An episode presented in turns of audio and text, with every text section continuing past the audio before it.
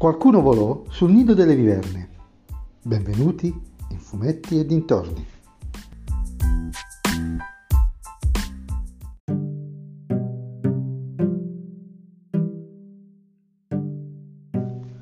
Scritto da Luca Enoch e disegnato da Salvatore Porcaro, Dragonero Ribelle giunge alla sua sedicesima uscita ed esce con questo numero molto uh, di preparazione agli eventi futuri. Sono quei numeri in cui si comincia, si posizionano le pedine, non narrano una storia secondaria, non narrano eventi passati come quando è Old Gmor a narrare, spero che si dica Gmor, narrano invece momenti in cui la ribellione posiziona le sue pedine per contrastare in maniera più forte l'impero.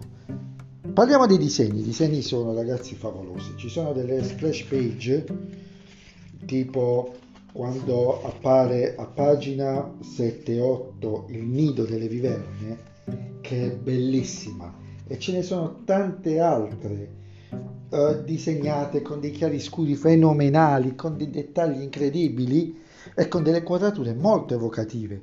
Cioè a livello di rappresentazione grafica siamo, non che Dragonero abbia difetti da questo punto di vista, ma siamo ad altissimi livelli. Un numero veramente bello da gustare pagina per pagina.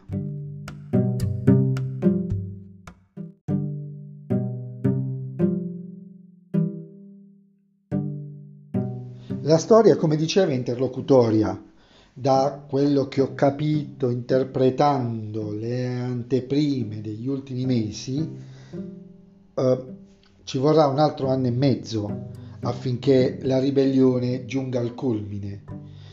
E eh, questa storia eh, serve a riportare in, in, auge le viverne che erano eh, i caccia dell'impero, che sono stati distrutti completamente, è stata distrutta la loro, la loro vecchio nido, quello gestito dall'impero, dalle regine nere, dopodiché la ribellione ha distrutto la fabbrica, diciamo così, di dirigibili e quindi adesso l'impero ha poche armi aeree e la ribellione vuole avvantaggiarsi. Il senso della storia qui è questa, nulla di più.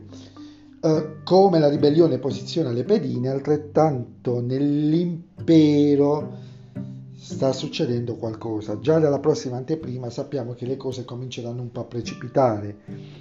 Ci sarà, c'è un traditore tra le file della ribellione, ma, e lo dico col classico, senza spoiler, arriverà e lo capirete, non c'è non dirò nomi, non svelerò nulla, c'è anche qualcosa all'interno dell'impero. Non mi è chiaro se è dovuta alla ribellione oppure c'è probabilmente un terzo soggetto in gioco. La storia uh, scorre fila liscia che è un piacere, uh,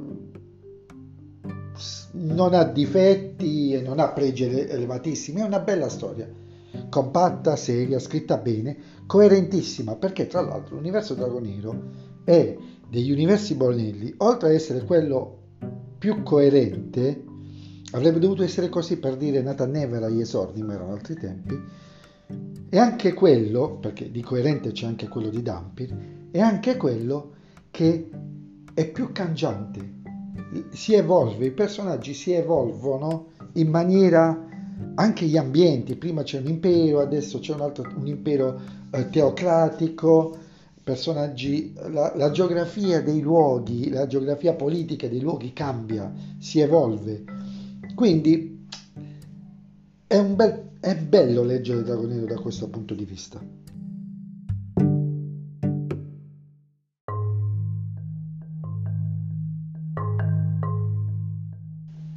Per cui la storia vi consiglio di leggerla. Chiaramente, se non avete mai letto Dragonero, sarete un po' spiazzati, però potete già recuperare con la ristampa in volume dei primi quattro numeri, Il sangue del drago con la pubblicità in quarta copertina, se volete cominciare a capire in che mondo si trova Dragonero, Se dovessi trovare un difetto di questi episodi è la copertina. Una copertina bella dal punto di vista grafico, nulla da dire, ma bugiarda. Guardate, c'è la splash page che vi dicevo prima a pagina 8, 7, 8, 9, che era veramente più indicata. Far vedere il nido delle viverne sarebbe stato bellissimo, indicativo. Tra l'altro non sarebbe stato neanche un grosso spoiler, invece questa copertina non mi piace.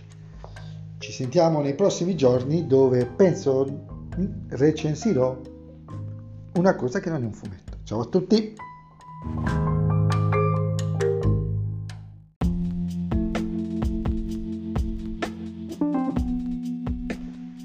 Snoopy e Snoopy.